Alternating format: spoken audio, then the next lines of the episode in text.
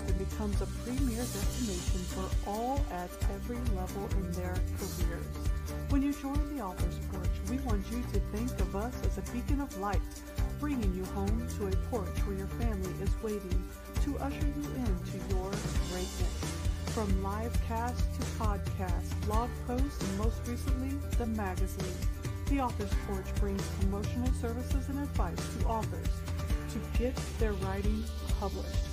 Whatever the issue, the Author's Porch connects writers with a service desire to create their dreams into reality.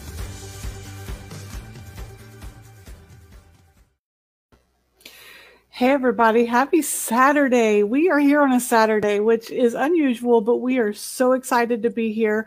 Uh, I want to welcome Clyve Rose to the Author's Porch. Hi, how are you doing today, Clyve? I'm I'm doing pretty well for 5 a.m. on a on a Sunday for me, so it's it's good. Yeah, so we oftentimes change our days and our times because our international friends are super important to us. Um, so 5 a.m. is when I woke up this morning, uh, but I don't know if I could have jumped right on a podcast at 5 a.m. So you are my hero right now. I just want to tell you that. oh, it, it, I'm, I'm getting quite used to it. I, I, I did one yesterday as well, and you get used to it. It's fine. Wow. Um, besides, like, there's not a lot. I went to bed very early. That was my my. You know, I was like, I'm getting up really early. I have to go to bed at ten. So I'll, when I'm done, I'll go for a run, and that will actually be good because otherwise I might find an excuse not to do that. So it's it's helpful. You're helping me keep fit, so I appreciate that. Thank you. Oh yes, I'm glad that there is. I'm helping. I like to help. so, everybody, let me introduce you properly to Clyve. Uh, Clyve Rose has been writing historical romance fiction for the best part of two decades. She works in the historical romance, fantasy, and speculative fiction genres. When Clyve isn't writing fiction before the pandemic, she could be found pounding the sand at just about any of the beautiful beaches near her Australian home.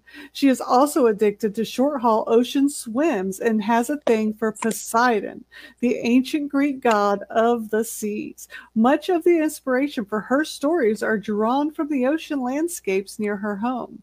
One of her novels was longlisted for a 2010 Hachette Award for fiction, while her paranormal short story, The One Below, is a Sexy Scribbles Award winning piece. First, let me say congratulations because that is no easy feat to have those amazing books uh, under in your in your arsenal, for a lack of better words. So, what an amazing career! Two decades. Wow. What um, what got you writing historical romance fiction? Um, well, I'm a little obsessed with history, to be honest. I love it. Um, I tend to find out odd little facts, even strange words, and go um, what we call in author research down a rabbit hole as I figure something out. And the more you go into it, a concept or something, the more you learn. And then I'm like, oh, I need to put that in a story. I need to build something around that. And sometimes they're long stories, sometimes they're short stories, and sometimes they're short stories, and you realize there's more there. Honestly, I think there's always more there. It's just a matter of what works in the piece you're doing and how you're doing it. Um, and then, then the characters just literally come to me and they stay. I cannot get rid of them. It's like it's like having someone constantly knocking at your door, but they're knocking at your brain. I'm like, I got to get it out. So I start to write them out. And sometimes, honestly, sometimes it peters out, and I write like ten thousand words and nothing. Like it's nothing. I'm like, that's rubbish. I'm not going to touch that. Or there might be a, a thing, a kernel in there that you're like, okay, the rest of it's garbage, but that little side character, there's story there. I'm taking that. I'm putting them in a show of their own and see what happens. So I, I, some writers are really organized and they're like, I'm writing about this. I've researched these plot, plot points. I've written it all out. I know one author. To be fair, they write crime, which does require a lot of plotting, and he writes fifteen thousand word treatment before he even starts a book. I'm like, that's amazing. I, that sounds fabulous. But if I'm writing fifteen thousand words, it's straight into the book. I'm not, I'm not. I'm not spending that time on pre-work yeah yeah I, I can't do the pre-work because I, am like you, like they're they're gnawing in your brain, and it's like they're just gnawing at you, and you're like, okay, okay, I'm gonna write it, I'm gonna put it on the the screen, okay, just, and yeah. until you do, they won't shut up, right? Absolutely. so yeah, and there's so many stories from history that aren't aren't told or glossed over or hidden, and um, I, I like the I like finding out those stories. Um, my debut novel grew out of basically wanting to know who else was there in Regency England. I was like, it can't all just be how it's been presented. There must be more, and of course, there always is. Um, so yeah, I'm looking for the this don't get a lot of light, and and that's because I find that that's where I, I find those perspectives a little more interesting because they're usually looked at or they haven't been looked at for hundreds of years. And yes. I think there's a time where that's becoming people are looking more for those other viewpoints, and I think that's great. But I don't think they are other. I think they've always been there, and we just need to look at them to um, learn them basically and learn from them. Yeah. So you're looking into the history um, and those those side characters, so to say, from the history and learning more about what's been going on with them, and then writing things based off of what's been happening, kind of behind the scenes. Yeah. Um. It's only behind the scenes to the like the way it's been the way history is presented is very curated, generally mm-hmm. speaking. Yep. Um, I remember in high school, my favorite subject was ancient history. Um, and I, I, you know, ancient Greece, ancient Egypt. And what I loved about it most was so little is known that a lot of it's conjecture, which is basically making up stories. They're like, we think this is what this tablet is telling us, but we don't know for sure. But this is what we think it says. So really, that's not historical at all. That's fiction, or it could be fiction. No one's sure.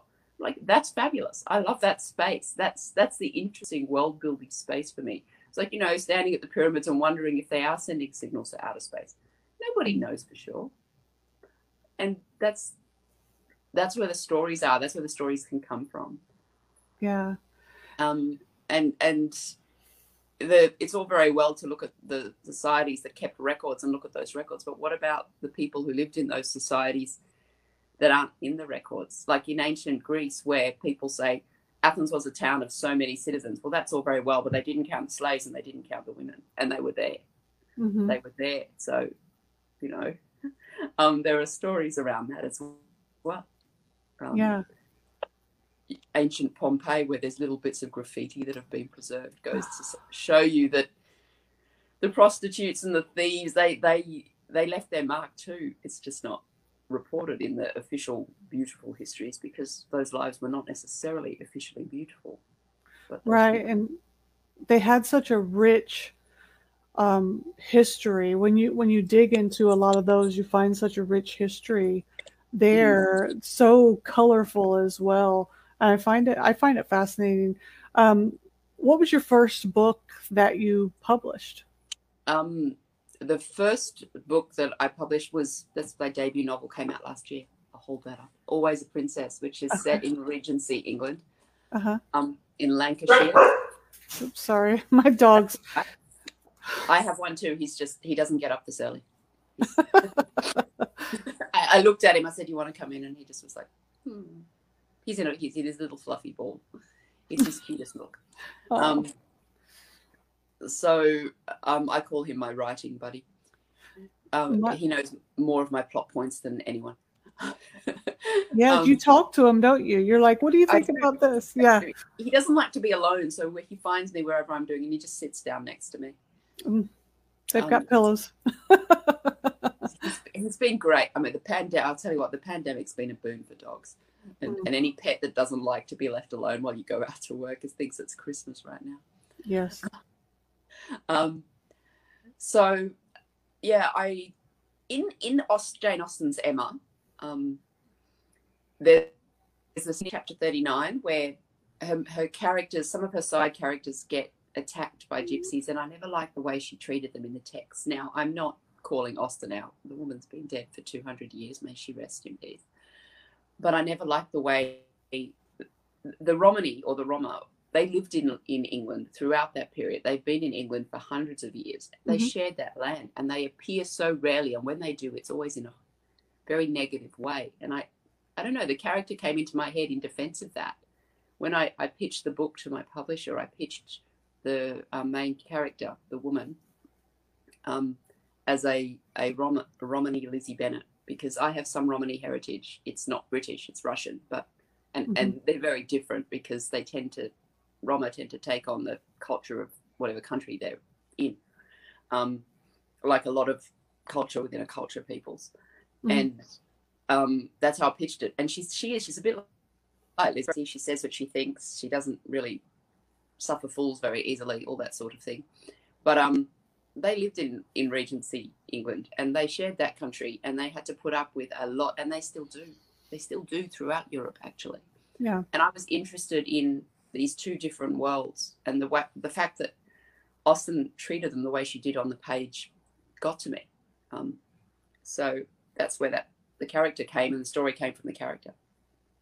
Mm. So um, that was you... published in oh god, like a very long time ago now, 2020 September 2020. Okay. Now, do you do you select the names of your characters, or do they basically select their own names? A bit of both. Um, the book is called Always a Princess, and the the, her- the heroine's name is Sierra, which is Romany for princess. Now that's okay. quite common to name children like that. Um, mm-hmm. the, the, the the hero's name is his name's Warwick, and he hates his name. And I remember starting to write Warwick, and like they do talk to you. I know we must sound writers must sound insane to almost any normal person, and and it's like he kept saying, "Call me Will." Like seriously, call me Will. I, I can, there's no one would call him Warwick, except his father, who he doesn't get along with, and that forms a tension, a line of tension in the plot. Mm-hmm. Um, so, yeah, uh, he he he would refuse on having another name, a nickname that people that he wanted people to, who he, he considered important to him to use. So his brother and his sister and his friends, and eventually his his uh, wife use well, there's a spoiler for you, but it is a, a Regency romance. Um, um, call him Will, uh, but his father calls him Warwick, and anyone official calls him Warwick. Even the servants aren't allowed to call him Warwick. He doesn't like it. Um, wow. And my favourite character isn't either the hero or his lady. It's the rather sarcastic, clever valet who is actually smarter than him. I think a lot of the, the servants would have been smarter than their owners because I, they had so much more to worry about. You know, I find that in most um, historical romances, um, I find that the servants tend to be, even in the any historical, whether it's crime, historical crimes, any of the historical fiction books, the servants tend to be so farther ahead than the the owners. They tend to be smarter, wittier, in the know all of that stuff. And I, I tend to just kind of like them. They have this their own character plot all on their own that they could kind of yes i have a side off. story in mind for the valet who's who's really he'd be he'd be in the beginning of the story he's a little bit will he, he's a little bit lost and he's a little bit well he's the son of a duke so he comes with his the arrogance attendant on that position yeah but he's also the second son which relieves him a lot of a lot of uh, responsibilities yeah um, but he has a strong sense of honor, and, and that tends to mark his behavior as more good than bad. But it, he's still pretty irresponsible, and it's his valet who covers his his literally literally covers his butt in the beginning. You know, coming in when you're due to be somewhere, get out of that woman's bed. Let's get you together. Let's get you out. you know, and literally covers his butt because that is his job as a valet. And every now and again, he'll make a comment that shows he's really really, it's like, you're better than this dude. I mean, he doesn't say it like that because he's his servant, but he's not thrilled by by the man's behavior because he, a lot of the um, officers went to war with their their valet or their, their man, and he would mm. be there. So he would have seen him in battle. He, he would have seen him in the war. He would know what he's capable of. And then he's got to come back and somehow reorient himself to society and behave like an English gentleman and not all i imagine that transition could not have been easy especially in a time where you weren't given any room for adjustment mm. you've been fighting the french and now you have to come back put on your breeches go to a ball and act like you're cool you know like nothing's changed when you, if you've been in in in the, the rather sense of battle in the 1800s you probably have changed. So Yeah. you know the, the the young debutantes expecting exactly the same kind of men who went off to the war to come back and bow and kiss their hand. So it's it's a bit of an ask really, and they wouldn't have any idea what war really is like because they would have been kept very protected from that sort of thing. Yeah. Um, the Amer- uh, 1812, uh, what they call the Revolutionary War, was that 1812? Oh gosh, you know, I think that I know more history of Europe than I do the United States, and that sounds horrible, but I mean, I just I enjoyed a lot of history when I was over there. Our history is very, Australia's history is the same, it's very short. hmm And I, I get asked all the time why I don't write Australian historicals, and honestly, there's I don't know. I mean, I lived in England as a child, so that countryside is very much mapped on my brain. hmm that said, my novel's set in Lancashire, and I don't think I've ever been to Lancashire. I have a one of my best friends is from Lancashire, and, and the whole time I was writing the story and the, I work the sequel I just finished. I ring her up at random moments, or she wakes up to seventeen texts from me going, "Would this plant grow in the woods at this time of year?" and what kind of weather are we talking about in April? Is there going to be a lot of rain? Because I need there to be a couple of clear days. He's got to go racing it. Just give give me the gist. and she's like, "Oh, for God's sake, I haven't lived there in years." I'm like, "Yes, but you did live there, so I need to know." That's too funny. So you know, it, it, it's it's fun having a writer friend. They're also the kind of people that wake you up at odd hours. Go, so if I fed you this poisoned berry and then you drank this, what would happen to you? Do you think? How would you feel? like, go away, I'm working. Like, so Yeah. it's funny when you talk about the research part of it because I um I had this this crazy idea and I had to call my nephew this morning and ask him a question about something because I, I have no idea about this this genre. It has to do with zombies and apocalypse stuff. And I'm like, I, I'm so far out of my lane. But he grew up watching all that. And then you talk about the characters in your brain. And my disclaimer to everybody is um, no, I don't hear him audibly. I just the, I understand the stuff like that. But I wanted to I wanted to ask you, um, how did you feel when you published your first book? What did it feel like? I it's quite interesting because I pitched it at a conference in 2019, and then even though it took me two about two months to get it, you know, that I felt it was a good read, Mhm. and then it took me four more months to actually send it to the publisher who asked for it, and that was just anxiety and going, oh my god, oh my god, so I get I have a massive anxiety attack every time I know someone's going to read my books. So if I know if I've made one sale, if I can see I sold something, and I'm excited, I'm like, wow, someone's going to read me. I'm still freaking out. I'm still freaking out. Um, and for, to know it's an industry professional that's going to read me, Mm. like, um, that that freaks me out even more. Um, and so I was excited, but also in, incredibly um, anxiety ridden by the idea that um, an editor was going to go through my book. Never mind that I'd already gone through like three editors before I submitted it. That was fine. and I'm not I'm not remotely precious. So if an editor comes to me and says that entire chapter sucks, it's got to go. Mhm. Like I don't care. So if I, my my understanding is they're all there to help me make it a better book. There are some things that I fight for, and I'm like, if they're not seeing why I put that in there, then I haven't done it right. Or maybe they're right and it needs to go, and all of those conversations. Editing is a much more collaborative process than I thought it would be with a with a publisher's editor. I mean, um, it's always a collaborative process with my editors, but um, um, and I was just, oh my god, actually, it's going out into the world. My actual book, you know, the thing I worked on for a year. Yeah. um, and it was just like, oh, what if people hate it? What if they don't get it? What if they're rude about my my characters? What if they're rude about the Roma? Um, I yeah, so I actually one of the reviews is one star, one of them, just one.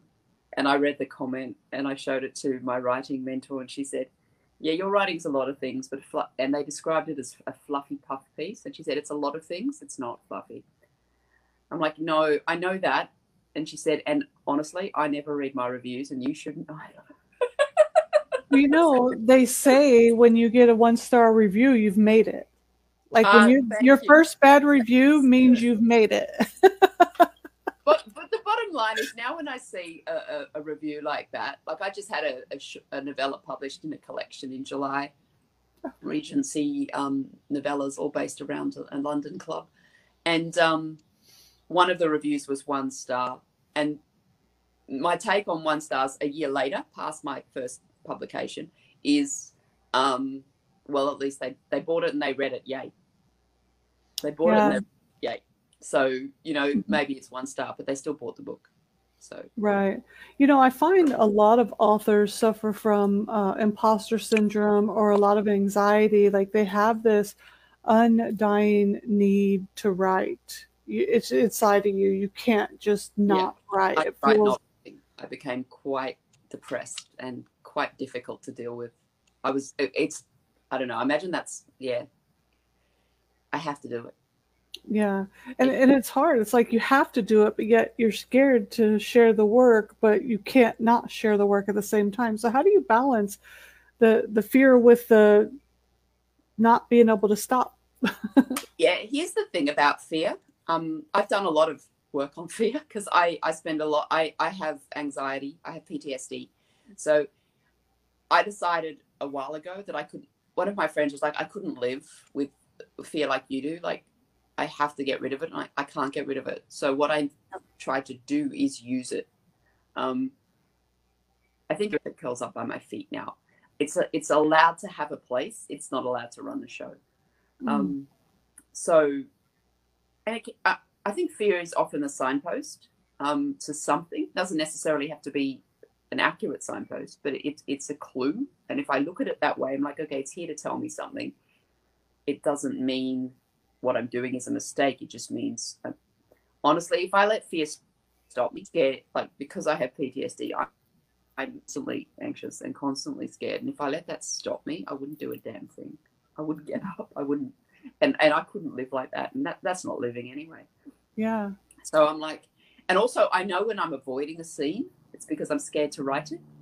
Um, the first book I ever wrote there's an assault scene, and it's not a romance, mind you. And there are romances that include those sort of uh, plot lines, not mine. Um, and I I wrote around it, and the first thing my mentor said, she said, "You're ducking this scene. What's wrong? Just the reader needs to see this, so you need to show it. So you need to get over whatever's blocking you, whatever's scaring you about it." Mm-hmm. And it's the same with external fear. Like if I'm scared to show my work to someone, I probably should Worst wow. that can happen is you'll find that you could have done it better. And honestly, I think that about my work all the time. Every time I open, always a princess. Bless you. Sorry. I'm allergic to my own makeup, I think. Um, um, every time I read a page or a paragraph, I'm mentally editing and tweaking and adjusting anyway. Mm-hmm. So, like, I yeah. can't look at my work without rearranging it. And that's because I'm a better writer now than a year ago because I've been writing all that time. Yeah. I think it's impossible to do something constantly and not get better at it. I hope so, anyway. Yeah, I think it's super powerful that you said the fear has a place, it's just not allowed to run the show. I think that you identified that the fear is there and you don't have to ignore it and you don't have to uh, try to squelch it down. Okay, you're there. Show me what what what you're doing but you're not allowed to take control of what I'm doing. So you you allow it to be there. You say, okay, you're there. You can you can hang around, but I'm in charge here.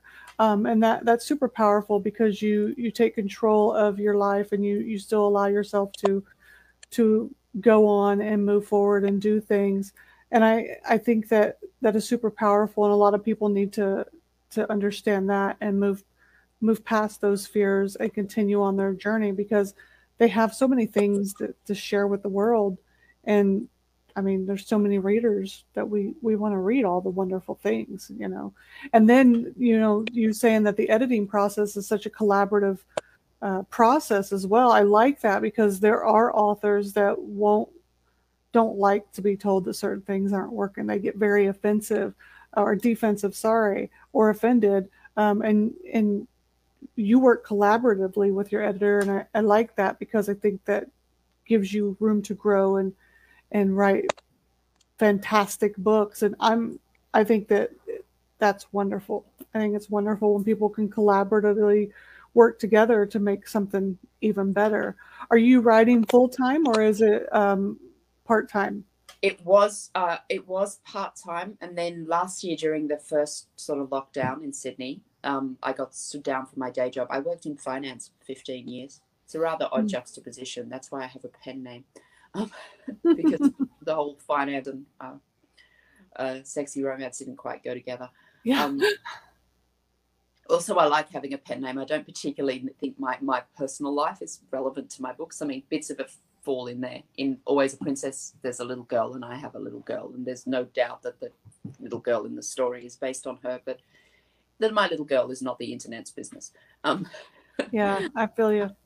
Um, so, um, and then so yeah, I was writing full time for a year, and I have to say I really enjoyed that. But I just bought a business three weeks ago, so it's a bit crazy at the moment because I have the sequel to Always a Princess in the works, a new novella coming out, a graphic oh. novel under in production. I that's I finished my part of that. It's the artist on it now, and yeah, and that's all. I'm like I'm struggling now that I'm working full time again to find room, um, mm-hmm. especially mm-hmm. now that we're doing online schooling. So that's a that's a trip. Um, and every time I look at it, that's another big fear moment for me. I'm like, oh my God, how am I going to get this done? I'm like, okay, okay. Like I really should be giving up sleep, but that's not going to produce a good work. um, You're like, okay, how many hours of sleep can I cut out and still function and not be a total space cadet. Yesterday I was a bit of a zombie because I did three 5 a.m. starts in a row and I actually said to my, my kid yesterday, I said, sweetie, um, mum's going to lie down, have a nap after lunch. I felt like like an 80 year old crone, but whatever. And then it's fine. It's fine. So um, I, I bought a talent agency, which is great because I have all these lovely actors now that I I'm like, now I can do audio books with actors who are stuck in Sydney lockdown with literally not no work, but very little work because so yeah. many things are on pause. And I'm like, no, they can do my books. Some of them have British accents. Australia's got a lot of English accented yep. people. So, um, and some of them sound fabulous. It's it's it's lovely. Absolutely, and people love listening to that accent on especially those um, those uh, historical romance timepieces when they're set in yeah. Yes, it's interesting you mentioned zombies. I watched Pride and Prejudice Zombies yesterday because I was going to be speaking about it on a podcast. and, and, and, it's the second time I've watched it. I just thought I should watch it again just as a refresher. And gee, it's fun. I mean, you know, it, I, my, my daughter wandered through the room and she sat down to watch. Normally, I wouldn't let her watch that sort of thing. Yeah. But in the daytime, it's okay because she won't have bad dreams if it's like early in the day. And the whole time I'm sitting next to her going, that's not in the book. That's not in the book. And she turned to me, and she goes, I don't care, mum. It's way better because she tried to read Pride and Prejudice. I think, mm-hmm. you know, she wanted to see what the Regency was. I said, read this. She got about three chapters in. She said, oh, I can't stand that, Mrs. Bennet. I'm not, I'm not doing that. There's... So yeah, she watched this and she said, "Oh, this is much better." I don't know why they didn't write it like this in the first place. I'm like, I don't think that would have occurred to Jane. there would there wouldn't have been a movie if it wasn't for the book. That's what we just have to remind them. so what does I, I'm, I, I'm, I, keep, I keep hearing rumors about a sequel, and I think that might be fun. Yeah, definitely. Some of those you just have to you have to keep going. Like some things were just meant to continue and continue and just never end. You know, gamers have Fast and the Furious, and I want this. Yeah. As, as a historical romance reader, I want this to become my Fast and Furious up to six six sequels or whatever they've got for that other franchise. I don't know. They've got a lot, but I still watch the Fast. I watch every single one of them over and I, over. I, have seen. I, I, saw about the first four, and I kind of got away from me because if there's too many, I honestly lose track. But um, I, I, did enjoy a lot of the early ones. Um, and the other one I liked while I was in that frame of mind of enjoying that rush, rush ride. And they are, they're such adrenaline rides, and that's why they're fun. Um, Gone in 60 Seconds was another one. Mm, that, with Nicolas Cage. Mm. Yes, and I think Angelina Jolie's in that. I could be wrong. I can't remember that. I just know I, him. I just remember the character with long blonde dreadlocks, and I thought that was a particular look that I thought was cool. Not one I would ever wear, but it looked. I would try, and I totally wouldn't be able to pull it off. yeah. If I, am... it's, it's, an accident. I don't do that. I, I don't software that well. You probably got on a writing sprint and wasn't able to stop because you just was like really focused. I, I admit. On, on, on if I get two or three days to myself, I by the end of that there's there's empty cups. I don't even I don't even eat really. I drink a lot of soup because it's easy. Yeah. And I don't have to really stop to do much with soup because I heat it up, you know, um, and in a cup, and I don't even have to find a spoon. And so by the end of three or four days of me on a bit of a writing binge, there's empty cups and glasses and bowls everywhere, and the house looks like hell. And yeah, um, there was a, a, famous Sydney artist who passed away a few years ago called Margaret mm. Olley, and she she used to say, "A creative mind does not have time for housework. Put out more flowers; it makes the house smell better." it's not quite that bad, but I take the point.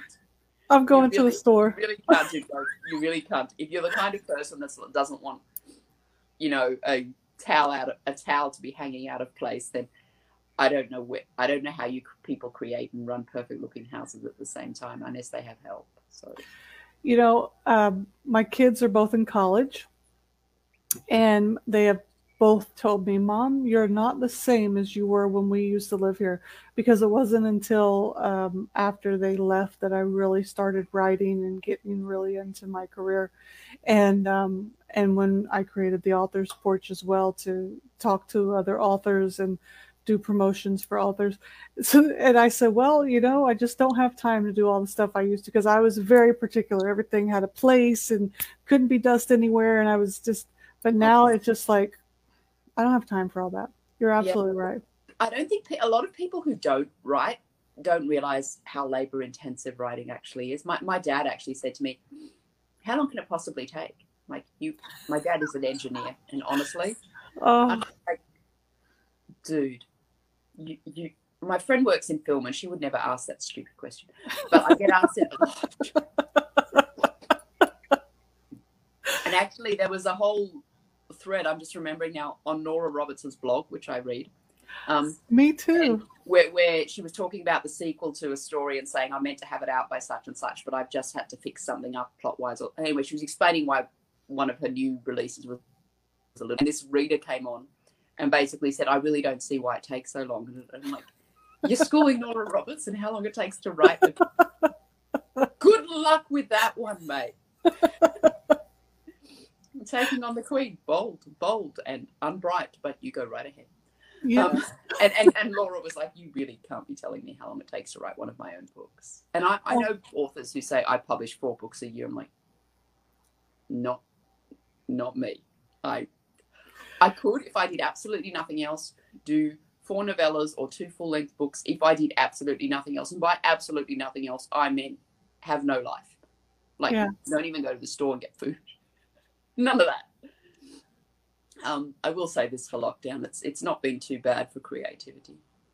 Yeah, I know a lot of people that have um, been able to do a lot creatively because of the lockdown. So I think it has been good for creatives in that sense, obviously, we never want the lockdown to um, take be a part of our lives the way it has been. It's not been a blessing that way, but for creatives, it's allowed us to creatives across, you know, graphic designers, just people that want to create. It's given a platform uh, that we never had before, so it's definitely a good thing.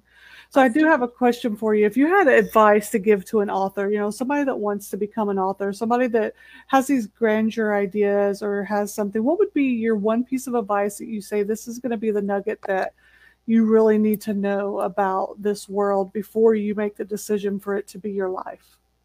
Um, it's a good question. There's lots of things I've learned, but one of the most important one is and this was a hard one for me, is to tr- firstly to trust your instincts for your story, because only you know where that's leading you. Even the people who help you who are very experienced are not in your head.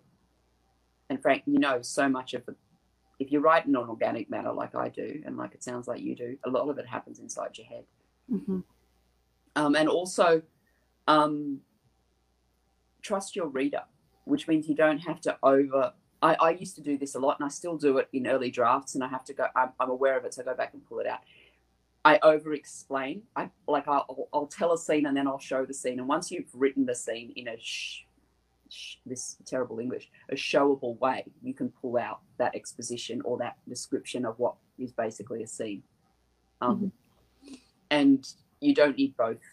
Your reader, if you've written it well and you're drawing the reader into your world, they will get a lot of the stuff that you think you need to make it doubly clear for them. So you you can trust your reader, especially historical romance readers who know the genre so well and they know what to expect and they trust you to deliver it. So they don't need you to tell them that you're going to deliver it. They they believe you. Yeah. Or they wouldn't keep reading. So, you know, um, you don't have to say he he's in love with her because it's a romance. They know that. or whatever genre you're writing. But um, yeah. you can trust the reader readers of genre fiction to know their genre. And you, yeah. you don't have to um, overdo that explanation, which is one of mine. And that saves you word count because I'm an overwriter. I always overwrite and edit it back. So yeah, meeting the word count's never an issue for me. It's more it's more bringing it in under if I can. Yeah. So trust your instinct and trust your reader. I like those. Yeah. That's very good advice. And um, who's been your biggest support system through your journey in authoring?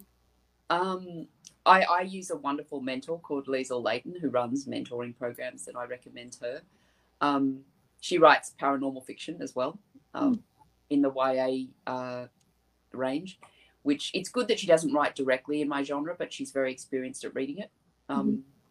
And I met her through Romance Writers of Australia, and she's been a huge help, but also just the writing community. Um, Romance Writers of Australia has been fabulous. Um, I'm supposed to be at their annual conference right now. It was meant to be this week, mm. which is which has been a bit of a downer because it's the 30th anniversary of the organisation. We were going to have a bit of a, a party, but that's they pushed it out to December because they didn't want to cancel. And I think I'm hoping we'll be able to. It's literally the only other time I meet other writers face to face is conferences and things. Mm-hmm. Um, my family have slowly come on board. Like in the beginning, I didn't even tell anyone I was getting published. I didn't mention it to my, I mean, out, externally I did, but not to my family because they've always thought my writing was something weird I did. or I incommunicado for three or four days and they're like, that's so selfish, it's so rude. So I just didn't tell them. And now that I've got oh, the third, the third publications come out and there'll be another one before between now and Christmas and another couple next year they can see that I'm building up this little body of work and they're a bit more serious about it now. Um. It took them a long time. Like my book came out last year. We've been in and out of lockdown since then, and only now are they sort of starting to read it. only yeah. ago, my mum read it, and my dad was one of the first. All credit to my, my my dad, who's nearly eighty, not hmm. particularly romantic, and and he was one of the first people to buy and my book. And he actually rang me. He said, "I'm just ringing to tell you I don't hate it." Oh, bless. I fully expected to not like it because you know romance not my thing. um, you know that my, my, dad loves military history. He, he he's a vol- he volunteers at, at, a military museum talking about the navy. So th- that's his mindset. Yeah, I like your dad already. and he's like, and I've, I've I've messaged all the blokes. That's all his his mates that he hangs with, and he's like, I, and I've told them they've all got to read it and leave a review. I'm like, and how was that? He goes, I'll make them do it. Don't you worry. So all these 80 year old blokes are reading my historical regions. Oh. And I think that's just fabulous. Yeah. He's made a little club out of guys that are normally reading, you know, World War II U boat yeah. stories. That is the sweetest. Yeah. So um, I think that's amazing because I can't imagine anyone um, else of my dad's ilk voluntarily reading one of my books. I could be wrong, but I couldn't imagine it. Um, and so he's literally walking around like a staff sergeant going, My daughter wrote this, so you better read it. My daughter wrote this. He goes, I've gone, and every time he pops, it doesn't now because it doesn't go anywhere. Um, he goes in and demands they stock my book. And so oh, he's, man. he's a little one man PR campaign. Your dad needs to adopt every author. I think that your dad is uh, every author's hero right now And I think that's super, you know, I find that it's about 50 50 um, if the family supports the author. Uh, about 50% of authors have a huge family support, and the other 50% their family basically doesn't even know they write. so it's it's about 50-50 in the world. And I always like to ask that question who your biggest support system is yeah. because I know um, with with writing it, it's a mental thing and sometimes it can play uh, you know on your uh, mental health, uh, the support that you get. So, man, that story about your dad just tickles me pink. And I think that I'm going to smile for the rest of the day, picturing your dad walking around with this book going, read it, read it. I love that. So, um, I have all of your links here in the comments for people to go and find you. Thank but you. let me ask you this where is the one place that they're going to find you the most? Where is the one place that you visit the uh, most? Probably on my blog. Okay. Um, and I, I have a newsletter that comes out once a month. Uh, yeah, which I have to write today because it comes out. Um, it's either it's either the last day of the previous month or the first day of the next month, depending on which time zone you're in. Um, so, and, and yeah, so that usually tells you where I'm going to be. So I'll be mentioning this in there and, and that sort of thing. Um, but yeah, uh, the blog is um, I, I blog twice a month. Once once the same time as a newsletter and once in the middle of the month. And I, have been playing around with varying that content uh, lately. I had a new release which I talked about in my last one, and, and then sometimes I'll do a little historical fact. I've been researching Queen Anne pistols. I'll probably do one about that because that plays a part. The little bits I come across in my research. I've got. I found this fabulous book which I picked up the other day. Um, of Regency slang. So I'd, I, I like to put in a Regency slang term. Some of them, most of them are swear words, but you wouldn't know it because they sound so polite. I love that. My favorite one, which is in Always a Princess, is Cowslava, which is how they said bull. Bull nice. In, in it's like that's just you know, I, if I hear that Cowslava repeated, you will regret it, and I think that is a uh, I'm, I'm going to have to get signed up to your newsletter because I'm going to need those words and start using them, and no one's going to know it. I'm going to love it. Because I think it's really important that we all learn how to swear like British aristocrats yes. from the 1800s. Swear politely. exactly. They did. They'll be like, I disagree with you, sir, and I'll be shooting you at dawn. But they do it so nicely. Oh, it's lovely. I love it. I've had such a blast talking to you, Clyve, and I think that we're. I, I, would love to talk to you again sometime. But before we go, I want to give you the floor for any last words that you have before we head out. Any anything coming up? Um, anything that you want to share with the audience uh, for your author career or your personal career? Um, for my author career and anyone who who wants to write, if you're writing already, you're already an author. It doesn't matter what how other people define it as long as you feel it you are. Um, and the voices in your head that say you're not very good or you're not a real writer because all you're doing is a blog about your favorite dc comic. Of course it's dc not marvel the same we're a dc house here. Um, or whatever it is. Um, it doesn't matter. If you're writing you're a writer.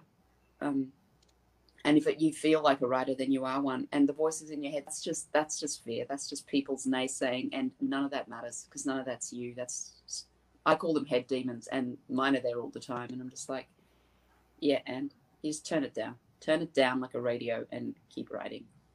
Just keep writing.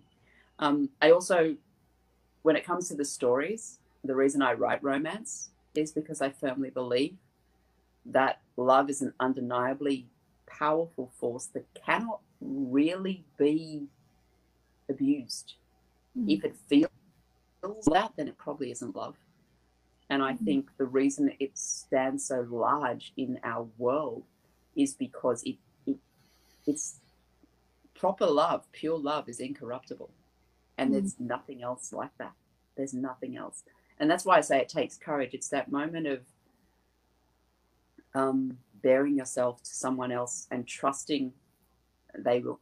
I read a really great quote, which I come back to again and again. It says, Love is giving someone else the power to destroy you and trusting they won't. Now, sometimes that trust is misplaced, but the courage it takes to do that, to, to bear yourself to someone else, is something that every character in my books has, the main character has to do at some point if they want the love.